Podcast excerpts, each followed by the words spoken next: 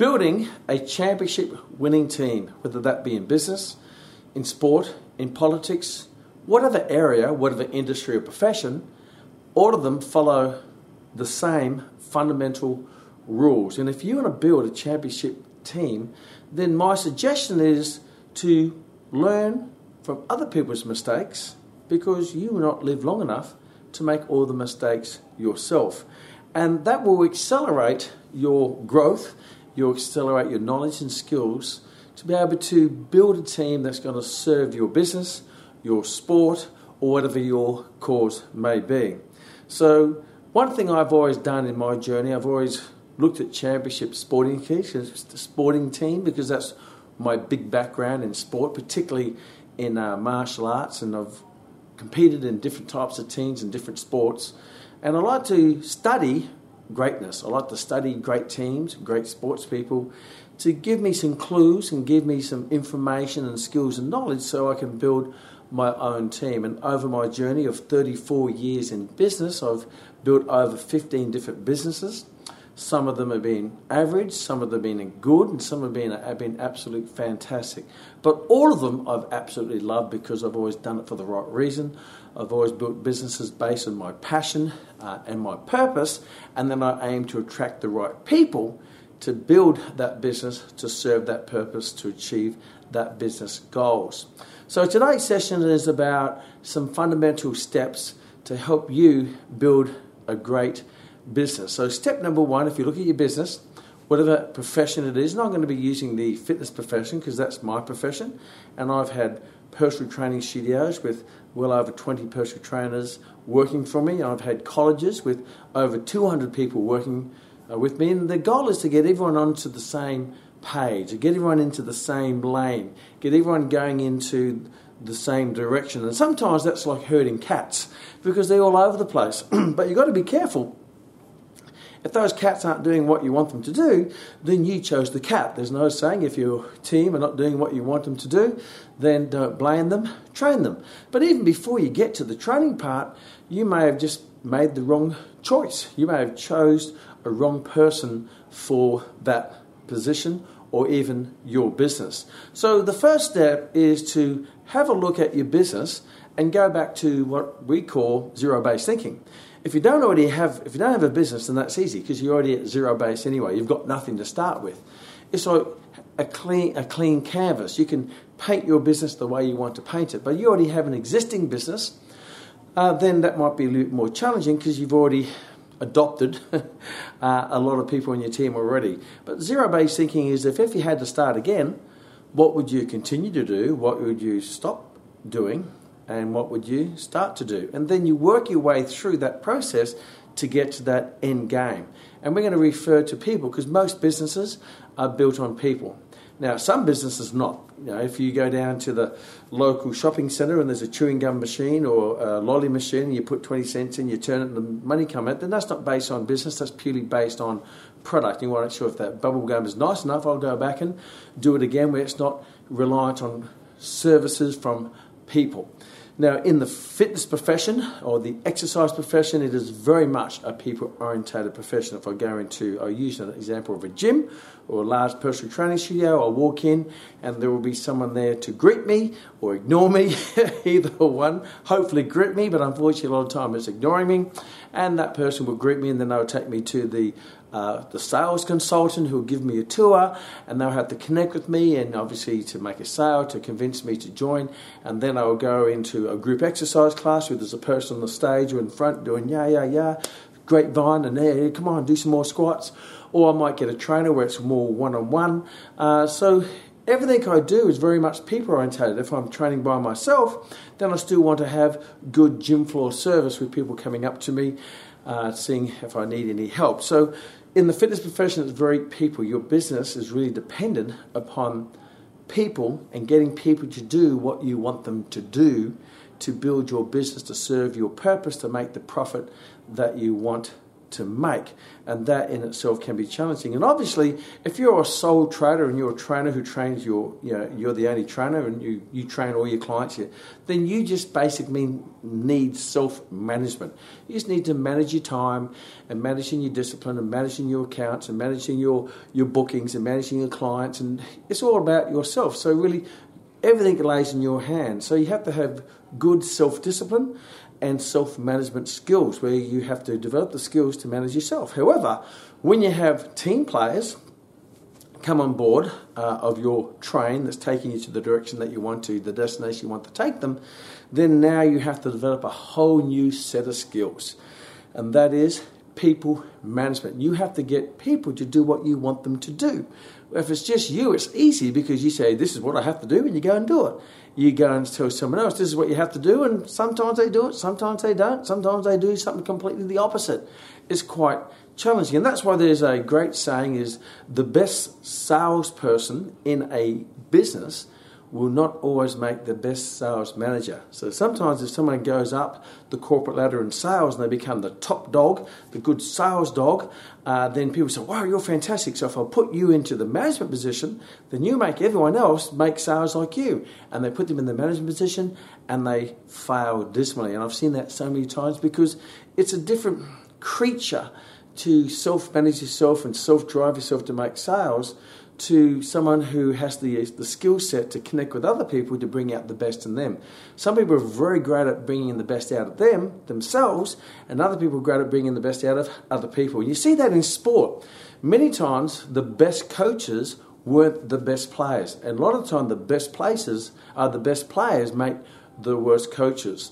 And I'm going to quote some coaches today, but if you look at a lot of the coaches, uh, whether it be boxing coaches like Angelo Dundee or Alex Ferguson, Angelo Dundee from boxing and Alex Ferguson from soccer and uh, Phil Jackson from basketball, and I'll, I'll quote these more, they were legendary, legendary coaches in soccer and basketball and in boxing, but they aren't iconic uh, greats of their sport. And sometimes average players become great coaches. And why is that? Well, that's an interesting point. And I have a theory on that. Sometimes great players in their sport are great naturally, and they don't really know why they're great. They just have this natural, instinctive way of playing the game, and they're self driven and they become great. And if you ask, you know, list down the, the top points of why you're great, sometimes they'll be challenged with that because they never really analyse themselves because it just comes naturally. Then other times there might be an average player who wants to be great. So they spend all their time studying the great players. So they actually go through the process to become great, but they don't have that natural instinct, but they go through that logistical approach to become a good player and maybe a, a, a very good player. And but they really studied it so much, so now they have all this knowledge and skills where they can now go and coach others because they really have an analytical process they've gone through in their playing games to become uh, great coaches. That's my theory anyway. So, my point being is that the best person in one position won't necessarily become the best person to manage that position because they probably require different, uh, a different skill set, uh, different personality, and we'll talk more about that. So, when you look at your business, first of all, you have to put everything on paper and say, okay, what type of business do I want to grow? If it's a, a, a gym or a personal training studio, well, okay, who, what do I need? I need someone at the front end. And a lot of people ignore the, the receptionist, which I feel is the most important, one of the most important, and no one's more important than anyone else. You know, the cleaner is one of the most important people because if the cleaner stops showing up, then you're going to start losing members because everything becomes dirty. Uh, the toilets are a mess, and people go, "I'm not coming here." Uh, so that's really important. I know when I go into a restaurant. Uh, and one of the places I always visit is the bathroom. And I go into the bathroom, and if the bathrooms are an absolute mess and dirty and disgusting, you see they haven't been cleaned, then I'm starting to think, wonder what the kitchen's like. so the clean is really, really important because that will give you a perception of how clean the business in, is behind the doors, whether it be in the kitchen or whether it be the follow up service that they're promising you at the front end. So no position is more important than the other, and that's really important to know when you're the leader of that team, or the coach of that team, or the owner or the manager of that team. And then you have to put, put out who do I need in that team? I need someone at the front, which is the reception. And then obviously that's the greeting, and that person has to have a certain personality skill set and a, uh, uh, a knowledge and a skill set to be able to adapt to that. The next, what else would you need in a gym? You obviously you need uh, probably a sales professional, a person who takes the person through the tour and sells them the dream of the perfect body or being fit or being strong or being healthier or rehabilitation, whatever it might be. So you need someone to do the sales professional job. Then you need someone for them to pass that on to uh, to do the gym instructing or the fitness training or the personal training or the exercise professional. So there's another person, uh, a group of people that you have to attract into your business. And then you have the other parts of the business who might be the group exercise, where you need someone on the stage or in front in a large group of people. And that's another skill set and a different type of personality where they're in front of a big group versus someone who's more one on one with somebody. So, and then you may have the customer service uh, department, which follows people up to make sure they're being satisfied, if their service is what they expected, and and they can keep coming back. And then behind the scenes, obviously, any business is going to require uh, all the paperwork behind the scenes, which means when they do sign up, someone has to log them into the computer as a member. They have to do the finances, so you need a financial department, you need an administration department, and obviously then you may outsource your legals. If you're really big, you may have an internal legal a legal team. Uh, so there's many many moving parts depending on the size of your business. So a small business will you know, offload maybe the accounting and the bookkeeping and the lawyering, but a bigger business may say, oh, I'll bring a bookkeeper in and because there's so much business for them and that's going to save a lot of money in the accountant who charged me $400 an hour, but my bookkeeper already charged me $50 an hour, that's going to save me money. If it's a massive organisation, you may have your own legal team. But I'm not going to go too far into that. I'm going to stick to more of the point face to face contact that uh, the client will have in your business. And what happens behind is something which you can manage as well. So first of all, we have to get all the uh, the business and the positions uh, on on the board, and then you have to say, okay, where do I want to take this business, and what type of people do I need to attract to grow the business the way I want to grow it? So it's not about just starting the business and hope for the best. When you start a business, you say, okay, these are my projections of number of clients or number of members and number of, of those members who stay over a course of time. You know, after 12 months, how many of them are still training with me or how many of them are still members? What is the yield? How much are they paying uh, per week? So each member, what is the average yield? So if you have, just as a small personal training studio, and you have uh, 100 members and you're charging them, say, yeah, $70 a session, or 70 times 100, that means you're, you're earning $7,000 a week. Across a year, we're looking at over $350,000. But how many of those 100 are going to be staying with you? You may have a retention of, say, 80%. So now those 300, 60 of them are gone, but you now you have to re- replace that. So you have obviously a marketing and advertising uh, department where you're going to keep marketing to top up the membership or the number of clients uh, to make up for the ones that drop off because they're not, not happy anymore, which you have to find out, or they don't want to do it anymore, or they've moved a destination, they can't do it, whatever reason it might be. But you're going to have to find the right people to not just to satisfy those customers, but to wow them, to for them to want to stay in your business and keep investing in your business because your business is investing in their health while they're investing in your wealth. and obviously, not just your wealth, but the wealth of your team. And not just talking financial wealth, but all sorts of wealth of satisfaction and fulfillment and your values and your goals have all, all been satisfied. So when you look at each one of those positions, whether it be the reception, I'll call them a standard reception, or the welcome person, or the director of presentation, you know, when people come in, they're the first person to present themselves to you, whatever you want to call it. Then you have to say, okay, what is the skills each one of those need? So go through, we'll go through the logic. What is the particular skills they need? Uh, and you know, is it uh, is it group exercise? You need the skills of doing a group exercise class, obviously, in the different types of classes. Uh, if it's personal training, it's more the skills of one-on-one training, whether it be on interval training or strength training, or maybe outdoor training, or you may have a big gym with rock climbing and all those other uh, recreational activities. It all depends on what you have to attract into your team to fulfill uh, that skill set for that that position. Uh, if it's a, you know, the reception, it's greeting people, but also maybe doing a bit of paperwork and doing the emails and answering the phone. That's a different skill set. So go through each and really list out all the skills that is needed. And that's easy. Just visualize what that person does during the day. And as you visualize them doing it, just document in your on the piece of paper what they're doing. Uh, and then that will give you a list of all the things they have to do, which means gives you the list of the skills that they have to have, whether they come with those skills or they come with potential and you train them in those skills. Then the other really important thing is this is a bit more of a what we call a non-tangible uh, is what personality is required for each of those positions. What personality? Now, I'm not going to go through the personality profile or the uh, the DISC personality profiles, the DISC, where oh, just the, the, D, which is that uh, they're a, a driven, task orientated person. They're driven, task orientated person. They want to get it done. Let's do it done. They're not always so much a people person. They can be, uh, but they're more driven and they're uh, directed and they're task oriented. They want to get stuff done. So they're very much high achievers. Uh, then you have the I's, which are more are what we call influential, inferential, out there, interactive type type people, and they like to be the center of attention.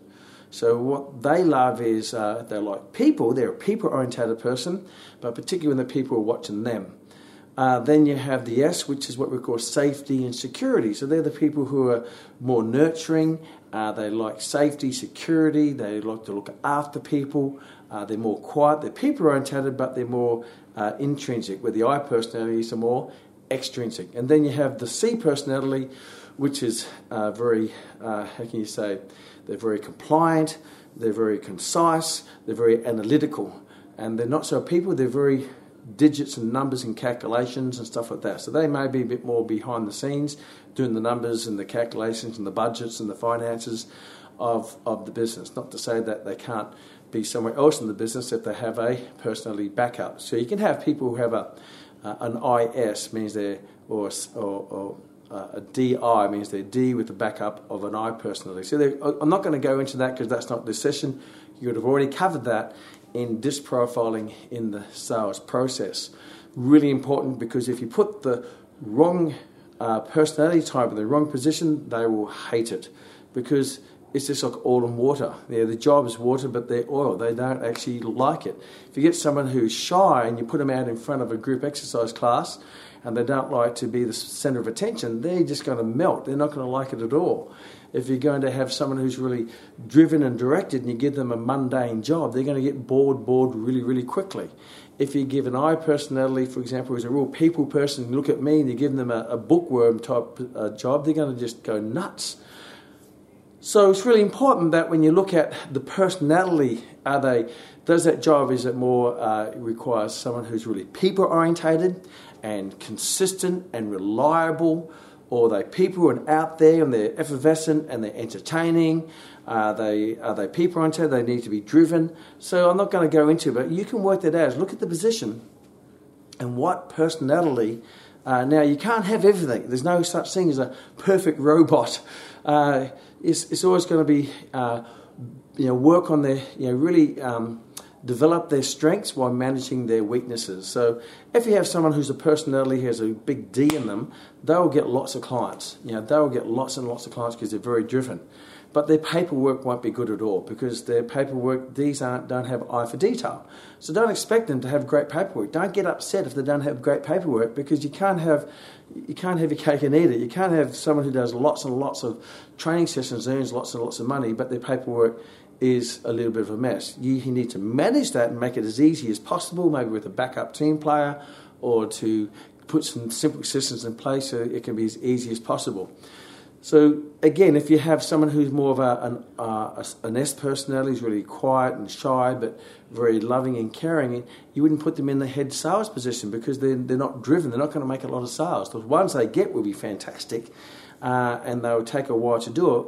And they probably don't like calling, uh, cold calling on the phone because they don't like confrontation. Again, these are just some simple examples of don't put a fullback in a rugby league game in the front row. They probably won't do as well, or particularly uh, in rugby union, where the front row in scrummaging is uh, quite a uh, you need a lot of strength and technique, and you know, rugby league's not so much.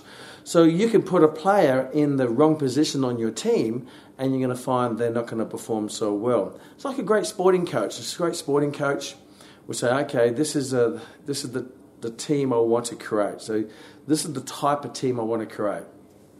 And just recently, there was the state of origin here uh, between Queensland and New South Wales, which is an iconic rugby league game between two states. It goes back 40 years and it's very emotional for the states and very patriotic for each of the states. So I know the, the, the coach, Billy Slater, uh, he's the coach of the Queensland Rugby League team, and uh, he picked a team, and one of the yeah, experts says he has picked a typical Queensland team. He, the engine, which is the forwards, they're not flamboyant, they're not fancy, they don't do flick passes, they don't do a lot of offloads, but they are hard working. They would just work up the middle, work up the middle, and they would just keep going, driving through the middle, and they won't stop. They would just keep going, and they'll keep doing that, and then the backs are fast. So they'll keep that momentum going, and the backs are fast, and the backs will be able to leverage off the forward movement of the forwards to really open up the spaces and use their speed to win the game. And that's basically what they did. They end up winning the first game. I mean, not even goes to plan, I understand that. But there's a classic example where the coach says, What type of team? And there were some selection uh, choices that they made that not everyone agreed with. But he made those selection choices based on the type of team he wanted to build and how they wanted to play the game to beat the opposition. And if you're in business, you have to do the same thing. What type of team do I need to build? Uh, and, and so I can beat my competitors and put myself in a unique, unique place in the marketplace. And you start with this nice clean slate of the positions, the skills and the knowledge that each one needs, and then what types of people do I need to put in those positions. Uh, and understanding that you're not going to put uh, different personalities in the wrong position because they won't enjoy it and they won't last and they'll end up crumbling, and so will your business. So that's the first part of a team, whether it be a, a sporting team as well. I mean, oh, Phil Jackson, the great uh, coach of the uh, Chicago Bulls and the LA Lakers, and he ended up winning 11 uh, national basketball championships in the USA. And again, you know, a coach at the start will say, okay, at the draft, these are the types of players I want. Wayne Bennett is, is amazing at that uh, who was the great rugby league coach of the Brisbane Broncos. He's won six premierships and with St George as well. Where he'll go, and he's in the process of doing it now with the uh, Dolphins, which is another rugby league team. And he's one of the legendary uh, um, coaches in rugby league. And he'll take players from other teams. And that player may not necessarily be a high performing player in that team but he sees qualities in that person. If I take that player and put him in my team with my mentorship and coaching and the culture that I'm building, and I put them in that position rather than the position they had them in and gave, give them a chance, many times that coal turns into diamonds with the right pressure in the right environment with the right support and circle of influence. And he's, he's done that many times where he's taken players, and great coaches will do that. You come across a player who is not performing one team, then they get drafted to another team, and all of a sudden they become a superstar. And what's changed? The player hasn't changed. What's changed is maybe the position, the coaching, the, uh, the circle of influence, the culture, the culture of the team, uh, the disciplines, and all of that. Because you know, that's, that's what you have to build in the business. You have to build the right uh, blend the right ingredients in the right combinations, and you know a team of champions will always be beaten by a champion team. A champion team is that not everyone has to be the best player, but they can work cohesively or do their positions, whether it be in rugby league on the wing, in the front row, uh, the halfback, uh, the kicker, the catcher, whatever it might be. They all have their different roles, and they all have their own personalities they need. A, a, forward you need to be driven up the, right down the middle, but a winger may be a bit more flamboyant. They do the fancy dives and stuff like that, and they may make more mistakes because they're more fancy. But I, I put them there because they're fancy and they're going to do things which are spontaneously brilliant, and sometimes it won't work out, and you, you live with that. So, as a team leader, team coach for your business, list it all out skill set, knowledge, personality, and then how they all work together. And if you then you start to attract attract those people into your business. Now, one thing's really important I've found is that the faster you run, the more you're going to attract faster runners. The higher your standards, the more you're going to attract people with high standards. And Jack Welch, who is the, one of the leading CEOs in American corporate history, who's the CEO of uh, General Electric, he has a great book called Winning, another one from the gut. Uh, and he's historically known for bringing together a great team in his corporations of many, many, many, many, you know, tens of thousands of uh, employees. But he has a simple rule. In a high performing team, there's is the uh, 20 70 10 rule 20 70 10. So 20% of your team players will be the high performers. They are the ones who make the magic. They're the ones who do incredible things. They'll be driven. They'll lead the team by example. And you see this in a rugby league team, if, or any team for that, would be netball or rugby league or rugby union or basketball. There'll be about 20% they will be the superstars. But those superstars don't perform unless they have an engine behind them. And that engine is the 70%. The 70% of the workers, they're the ones who, you know, they will work their backside off with the right culture if the superstars are setting an example, they'll lift their game and work harder to match the, match the superstars. So 70% are the, the, the hard workers, and then you have 10%, which will be people who are, you're testing them out, but you don't know whether they're going to work out, whether they're going to be lazy or undisciplined or a bit distracted, and you give them a go anyway. So that 10% always cycles off, and you find with a great sporting team, they never keep the same team year in, year out. There will be a cycle. But why are some teams they can keep building great championship teams with different players? Because the first step, which I mentioned, they build a great culture with the right, getting the right p- people in the team and put them in the right position with the right attitude and the right personality. And if you do that, everything fits really well and everything agrees really well to perform to a high level. Where a lot of other teams, they have you know, great players as well, but they don't seem to pull it off. Maybe because all those connections underneath and putting people in, in that right position. And so, yeah, again, yeah, you have a uh, Jack Welch is in your team. Now, if a low performing team, they're going to find that probably uh, that 20% will, will move off because high performers want to be in a high performing team. There are certain players who want to be coached by a certain coach or go to a certain team because they know that if they go to that team, they've got a great chance of a premiership or a championship because they have a championship mindset coach and a championship culture within within that corporation or within that sporting team. If you can build that culture and get the right coach and you become the right coach, you attract the right people. What I realised in my journey, I never seeked uh, team players. Somehow they sort of seek me because I'm a person who's very driven, has very high standards, uh, I want to achieve a lot, and I've always seemed to be moving and doing stuff. And I seem to attract people who want to be part of a bigger thing. And they saw that I was the leader of that train to get onto that bus or that train or that vehicle to take them where they want to be. Because they want to be part of, of greatness, they want to be part of something which is bigger than them. So if you can build that uh, by uh, putting all those positions and that culture and that connections uh, together, then you're going to attract the right people. But men, sometimes you may have to advertise, and that's okay. Make sure you advertise for the right, uh, the right type of person. And when you do bring people into your team, then you have to be careful. You have to select them, uh, you know, very carefully to make sure do they fit into the values of the corporation, or the team, or the business. Do they fit into the culture? You know, do, do you see them as a fit? They may be a high performer, but they may uh, be disruptive uh, for the rest of the team.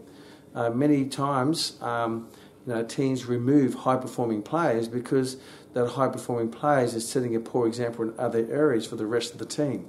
So yes, they're high performing in a very selfish way, uh, but not necessarily in a team uh, team way. So when you pick the right people, then you have to make sure they they fit into the values, they fit into the purpose, they fit into the culture. Have to, their personality has to fit into what you want to do, and they, they, they don't want a job to get money. They want to be a part of something important and then find out why is it important to them. Why do they want to be part of the team? What is their drivers? What is their what are their goals? What is their passion? What is their purpose? Because if they come for the money, then they probably won't last. Because now then they'll never be happy because they always want more money, and then the money will run out, or they go somewhere else because there's more money. And that's a, a wrong reason. You want them there for the right reason, and when the business grows, then certainly there'll be plenty of financial rewards to be shared uh, by everybody. So, in that process of attracting, in that process of bringing someone onto your team, it's really important that you not just let them know of the job description, but you also let them know of the understand the culture, understand the values, the business values, and the standards, what we call the non-negotiable standards, and the disciplines that have to be applied. Uh, this is not a nine to five weekends off top of business. It, you, know, you have to do what you need to do to help the team achieve the goal uh, and sometimes that may require a bit of sacrifice, but that will obviously be very much rewarded down the track. And there's some things that you really have to, you can't necessarily always put into the uh, contract, employment contract, but something that you have to draw out of them to say, okay. And the more time you spend with them in different environments, I know Rory spent a time on the rule of three, you know, interview that person three different times in three different, completely different environments uh, and with three different groups of people. So you can see them in exposed in different different ways. You can see what type of person they are. I'll use one example. I remember I had what we call an attractment day, and we had probably about 50 people come uh, to my college personal training studio, and they had to come and uh, we did this group interview. We always do group interviews at the start. And I was downstairs in the car park in my car, and I was watching the people come in up the stairs because there's only one stairway to where we were going, and I was seeing, you know, just having a look at them how they behave when no one's looking, when they think no one's looking, but caveman's in the dark. And I was there doing some phone calls anyway, uh, and I always, always remember this young lady hopped out of the car. She, uh, she hopped out of the car. She and her mum had driven her there, and she just stood there and abused her mother. Like, I don't know what it was about, but it was just just an abuse.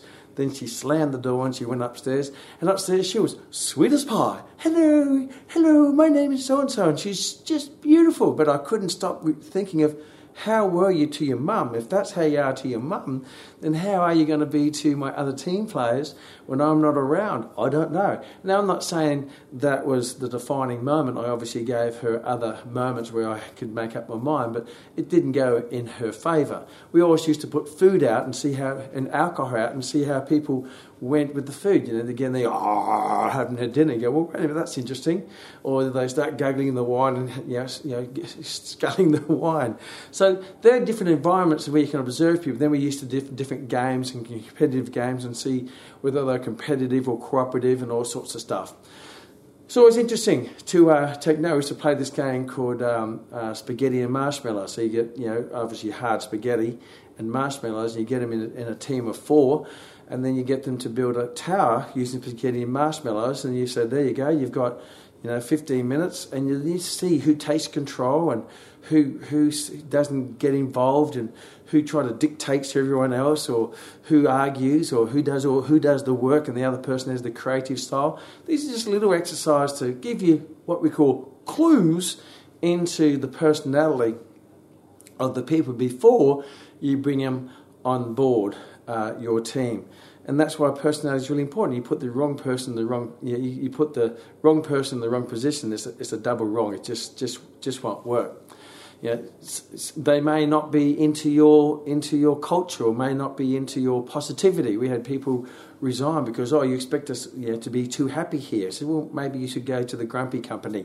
Yes, of course we expect you to be positive. You know, put your positivity facing. If you want to go and be sad, then do that at home yeah, I know that can be a tender topic these days, but yes, it is a business that requires people to be friendly when someone walks into the business, and ideally you keep all your troubles at home or stay at home, one or the either, or find another company to, to work with. And, but that's another different uh, uh, area which we're not going to cover today. So yes, really, you know, there's old saying, you know, uh, hire slowly and fire quickly, and that's why when someone comes on your team, you have a uh, a period, a trial period.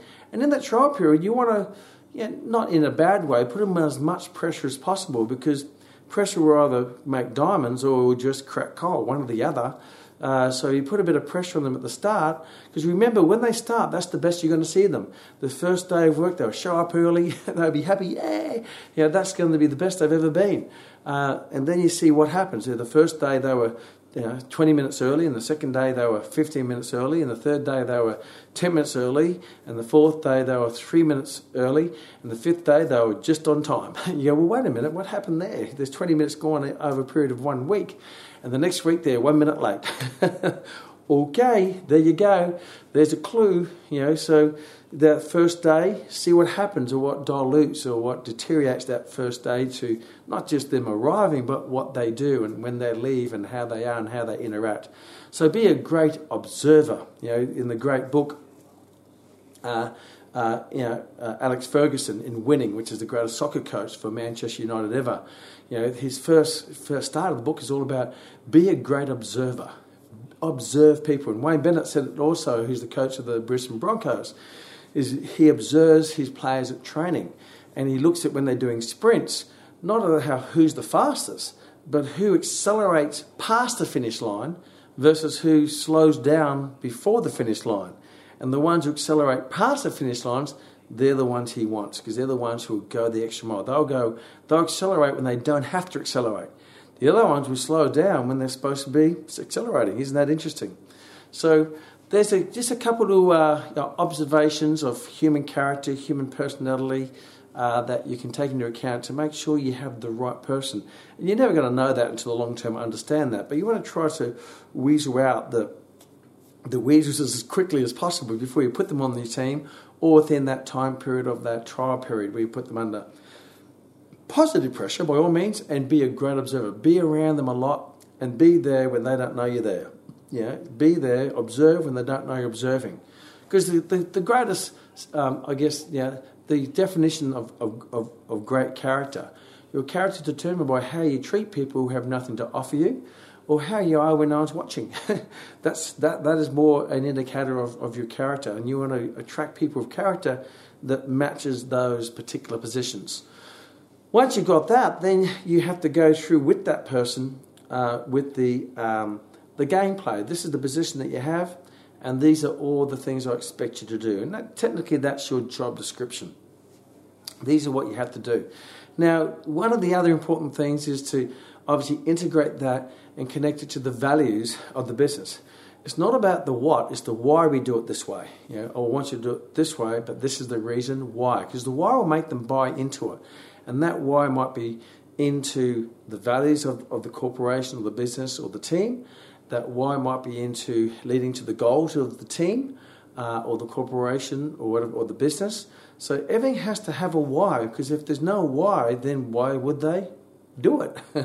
so what is yes, this is what you do, this is why we do it, and this is how you do it, and this is how you check that it's done and how I check that it's done. So this is what you do, your job description. This is how you're doing, do it. This is the procedure of how you do it, uh, and you know, th- th- that's the what, the why. So this is what you do, which is obviously your job description. This is why we do it, which connects to the purpose and the goals and the values and all of that. This is how you do it, which is your procedures, your procedure manuals and all that, tick boxes. And this is the how we check that it's done uh, through uh, whether it be they check that it's done, the checklist, or I, I check it. Now, the, there's a third box to make, uh, there's another row that is really important to link in then with that into each individual. You have to find out what their goals are. What are their goals? And it's not just goals within the business, that's a good starting point. So, where do you see yourself in this business in one, two, five years' time? Because obviously you're here for the right reasons where do you see yourself? What is your ultimate goal? And they may say, look, oh, my ultimate goal is to, uh, you know, take on a franchise. I know one of our graduates, Andrew Simmons, has over 60 franchises and trainers come on board there and they become a personal trainer and they go through the ropes and they go through the management training. But at the start, they say, look, my goal is to really work my way up the, the, the corporate ladder, as they say. And if there's a corporate ladder, make sure it's the right ladder. You don't have to climb the the ladder of success and get to the top and realize you just climbed the wrong ladder. That's why it's important at the start to make sure it's the right ladder with the values and the purpose and the goals and the business and the passion and all that bit. And then they may have an ultimate goal to own a franchise and then maybe a master franchise, what it might be, or open up a second gym or another studio, or become a manager or whatever it might be. You, it's important to find out what that is so you can connect uh, all the what's they're doing And the why is not just connected to the goals of the business, but the why will be also connected to their business goals, their career goals, but also their life goals. Find out what their life goals are. You know, what is their dream car? What is their dream? Where they want to live? How much money they want to earn? Where they want to holiday? What are the things they want to do? What is the charities they want to uh, uh, support? How you know where they want to send their kids if they, to school if they have kids? And you try to connect their performance because if the performance in, the, in, their, in their role in the business goes up, then their performance that will be rewarded in achieving the goals of their business goals as well as their personal goals financially as well. So if you can connect all those uh, levels of water, levels of performance, then they're not just going to get a benefit of, hey, I've, I've did the job, good job. I've served the purpose of the business, fantastic. I've, I've progressed my career within uh, the business. That's awesome. That's very satisfying. But also, I've also uh, I'm now driving a, a, better car. I'm living in a nicer house. I'm going on a nicer holiday, and that's one of the things that Rory and I did with you know, our team is that we had a, a goals list, and they listed all that, and we knew exactly what the things they loved, what they wanted to achieve, what their goals were. We also had a, a, a list of things that they just enjoyed, their favourite lolly, their favourite alcohol, their favourite uh, you know music and stuff like that. So when it came to times throughout their, uh, in the business, when there was their birthdays or special gifts or Christmas, then we bought them a gift which is linked to what they liked. You know, they loved you know, Johnnie Walker Scotch whiskey. They're not going to go and buy them tequila. you know, oh, it was on special tequila. Yeah, that's what we call the love languages. You know, and Rory covered about the love languages, find out what their love language is, how they like to be rewarded, how they like to be communicated to, what they, how they like to be connected to. So if you can connect all of those, then you can you can make sure that you know one button will trigger all the other buttons as well, and then you can check that regularly throughout their journey with you. And the same with a great coach uh, in uh, sport. I know there was a time when um, you know Kobe Bryant and Shaq, the, the great basketballers, they went to uh, the Lakers, and it was said that they went there on a reduced uh, amount of remuneration, still a lot of money, but they took a cut because they wanted to develop a team because they wanted to win a championship. They wanted to let's let's compromise a few things, bring this team together under the great Phil Jackson, who's uh, wrote a great book called Eleven Rings, Eleven Championships, uh, and that team over time won five uh, NBA uh, championships, uh, American championships, and Phil Jackson wrote a book it and it's all there in the book. As uh, Alex Ferguson wrote a book called uh, Lead, uh, Leading, uh, a great book on his journey with Manchester United. Uh, as Jack Welch wrote a book called you know, Winning and From the Gut on his business ventures of growing a great, a great team. The other thing is, once you've got all that in place, then as a great coach, you have to also understand is that everyone's different. Everyone has their idiosyncrasies. And that's one of the things I learned a lot from actually Phil Jackson, who built the Chicago Bulls, and as well as uh, six championships and the Lakers. Particularly, he's talking about the Chicago Bulls with Dennis Rodman.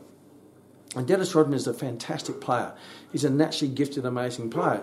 But you can't treat Dennis Rodman like Michael Jordan because they're completely different personalities. Jordan is very driven and very disciplined and very structured and that type of it. Where Dennis uh, Rodman is a bit more of a, an emotional player. And so what I discovered in reading the book is that he's a bit of a party party boy, Dennis Rodman. So so he needed to give him space to go and relieve his tension and partying with girls and alcohol and barking is my dog's telling me, yes, I agree, I agree. Uh, so he treated everyone differently. Even so, at the start of the season, he always bought him a book uh, each of the book, which you know more and each pers- based on each personality. So as a uh, coach, yeah, you have to have that flexibility where yes, I have to take sometimes the the negative idiosyncrasies uh, with the good, but the greater good outweighs the little little idiosyncrasies. You can't treat people like robots and say everyone has to be driven and you have to do this and this and they have to be perfect. Sometimes you have to have that little bit of uh, flexibility on the sides to meet the personality traits, individual personality traits, and temperaments of people, as long as that's not completely disrupting uh, the rest of the team. And I've had high performing salespeople on my team who were brilliant at sales, but their paperwork was a mess.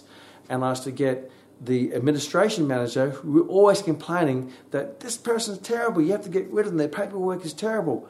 And my, I sat down and I said, look, this, this is the situation. If it wasn't for that person, you would have no paperwork to do, and therefore you wouldn't have a position. So, yes, let's work together to make it easier for these, uh, some of my high performance sales professionals to do the paperwork, but it's never going to be perfect. And that's why I'm employing you full time to look after that and clean up a little bit of their mess. Because if they're not making sales, there's no mess, there's no sales, there's no money, there's no, no business. But that, that was a, a coaching session with, but there's, I had to coach both sides to talk to each other. And they were completely different personalities, and they, they gelled as, as good as uh, water with oil. But I had to try to separate and manage that, that difference in, in personality, manage that difference in uh, expectations from each other. But overall, we overcame it. Uh, you know, it was never perfect, don't get me wrong, but overall, the, the company was served uh, well from both and it built the company to where we want to go. And you may have to do that until that person becomes what we call toxic, where they actually become that bad apple that wrecks the whole, whole, whole the whole uh, uh, fruit fruit bowl. And sometimes that's if you find that that person drags everyone down, then hey, then it might be time to move that person. Because what I do know, if we remove one person on, there's always someone out there waiting to step in. You know, sometimes you have to let it go to attract it. Uh, if you keep holding on to that person, you won't find the right person. Uh, it's, I guess it's like in any relationship. If you're in a bad relationship, uh, a personal relationship, and you're you're holding on to that person all for the wrong reasons or whatever it might be because of insecurity or whatever it might be, and you're holding on to the person, then how are you ever going to find the right person? So you'll be amazed as soon as you release that person, all of a sudden the right person seems to appear. Isn't that amazing? And I found that in uh, you know, 34 years of business. Once I removed someone, I found someone who came in even better. And then I said, why did I put up with this person for so long? Isn't that interesting? See, I've made lots of mistakes uh, in that journey. So when you're coaching uh, people, there's going to be idiosyncrasies, there's going to be some differences, and you have to manage all those different personality differences within the group, try to connect them together. There'll be some times where we're just too hard, therefore, hey, I need to remove this person or that person. And believe me, I've removed, I've coached many, many people off my team. And remember, when you're building a team, there's always going to be a turnover. Always, there's always going to be a turnover. Make sure in that turnover that you're not losing the culture, you're not you're losing the values, they're not losing the standards and the expectations. One of my uh, other uh, graduates who owns a, a massive gym, uh, and he has about 12 trainers, and it's really interesting. This is an interesting story. He had 12 no, high performing trainers. They were magnificent. And the business was growing and he was making lots of profits. It's a three story gym and everything was fantastic. And everyone was driven and dressed. Let's go and do. We've got to win the premiership, win the premiership. And then, hey, COVID hit and all of a sudden the business had to shut and the government paid these team players to stay at home. Uh, and it's really interesting. Uh, they went from this high performance culture to all of a sudden they were paid to stay home where they didn't have to perform. And he said that it's quite amazing because when they came out of COVID, uh, about 20% stayed high, about 20% stayed high performing. They just kept, they came back in and yeah, yeah, yeah. But there was 70% where they actually went from a high performing engine and over that time period they went to a low performing engine. They atrophied away. They just became almost complacent. And when they got back into the high pressure cooker of a business to perform, they were like, oh, yeah, because when you're used to sitting on the couch eating chips, watching Netflix, and being paid to do it, that can make you soft, that can demotivate you. And it's really interesting in uh, how that changed people's personalities and changed their drive. So he found that all of a sudden he had this high performing team, which 20% were the high performers, 70% were a high revving engine. Always had that 10% of fat that was uh, uh, that 10% of people we call fat, which is you know you want to get rid of, and the turnover. But he found that that 20% came back, and that 70% came down to that that 70% transferred down into the 10%, and that grew and grew and grew. That that 10% that, that 10% grew to almost 80%. So he had no choice because he couldn't change that culture because they already been inducted to this new culture of you know, you know, arriving late, leaving early, just going the minus mile. So he just went through a whole process of cleansing, we call cleansing, where you move people out of your team, and now he's attracted five new. He removed six, seven, eight. Now he's attracted six, seven, eight new players uh, who are just, and he says it's back to revving up. We've got this young buck team ready to drive into the business. What we need to do is remove that, keep the 20%, because if you keep that low performing group, the 20% get really upset. They say, why are they keeping these low performers on the team? I'm a high performer. I don't want to be a part of a low performing team. And I can't carry the whole team. I need a team to support me. Uh, and if they're not going to do that, then I can't do it all by myself. Therefore, you find that you lose your 20% if you keep those low performers. So those low performers are low. You either, you obviously give them a chance, you coach them, do everything you can to induct them to back into that culture and that drive and that discipline and those expectations and those standards. But if that's not the case, then you have to coach them off the team, bring new blood into the team, and then you find that new blood will freshen everything up. The 20% will even go higher, and they will draw and train that, that new group of people. So you'll be back to your high performing team. So a business, as is a sporting team, is very transient. If you look at any championship team who's won multiple premierships in a short period of time, you find that 20% are generally always there. There'll be a portion of the 70% are there, and there will be a portion that is, is changing over, changing over, changing over. Uh, and you look at the great era of and I used, you know, it probably means absolutely nothing to you because I'm an old guy. Is every, uh, if you look at the state of origin, they had uh, Darren Lockyer, it had Cameron Smith, uh, Billy uh, Slater, uh, it had uh, Cooper Cronk, it had Jonathan Thurston. So, you know, that, that era won, you know, like 11 state of origin championships with that core team. And all the rest of the players, they cycled through and now they those those ones who retired they have to draw on to new blood using that same values, that same spirit, the Queensland spirit, the Maroon spirit of the state of origin team, as in any team. If you're in the Chicago Bulls and you're playing with Michael Jordan, then you know that you can't be you know, a bit lazy because that's not going to work. If you're in the LA Lakers with Kobe Bryant, then that's a high expectation type team and it's a whole different culture, a whole different expectation, a whole new set of uh, disciplines. And people, if, if people have to buy into it, if they don't buy into it, they'll soon be removed from the team. So, how to build a championship team? Yes, let's go through it just briefly to wrap it up. A, put on, on paper what does your ideal championship business look like? What, how do you measure whether you win the season? The which season is your profitability, the position in the marketplace, your growth? You have to use those measuring sticks in your business. What are your goals your business? Where do you want to be your business to be in five years' time? And most uh, business decisions I make are normally based on where I want it to be in five years' time. There are shorter term ones by all means, but big picture, I, I have to, if I go to um, um, resetting the business, uh, going back to zero based thinking, which I do regularly. Where do I want to be in five years' time? Where do I want to be personally in five years' time in my business? And then you set that out and says, okay, that's and now what are the positions I need to do that? How is the structure set up? And what people do I need to put in those positions? And what skills do they have to have? What knowledge do they have to have? What personality? What they have to have? What profiles they have to have? And put them in there. And then once you're in there, then you go. You have to get to find the right person with the personality that fits into the culture, into the values of the business, into the standards, and then you say, okay, is this the right personality for that position? Is this the right character for that position? Uh, and sometimes you may move people in, in a team and they perform better in another position, and that's okay as well. If they find this is a great team player, you, you, you, find a position for them if you, hey, that's the type of person I want in a growing business. And then you go through the job descriptions, obviously. Uh, then you tell them what to do, why they're doing it, and how to do it. And then link that to the business goals and link it to their personal goals, how it's going to change here. So it's very personal. Their performance is linked to not just the business goals, but also their personal. The business goes well, their personal life goes well. The business doesn't so well, then their personal life might, might be compromised. And you find people be very motivated by that. And when they're in that position, then you also have to understand there's going to be personality differences and personality conflicts, uh, and there's going to, and you're going to have to manage that. As long as you manage it, and it'll be a moving target, it will change. You, you can't treat everyone the same. You have to treat everyone differently, uh, based on them and their idiosyncrasies. As long as one person isn't so toxic, they're affecting everyone else. If you can manage that, then the whole team together each achieves more, even though everyone has different positions uh, different job descriptions, different personalities, and different idiosyncrasies.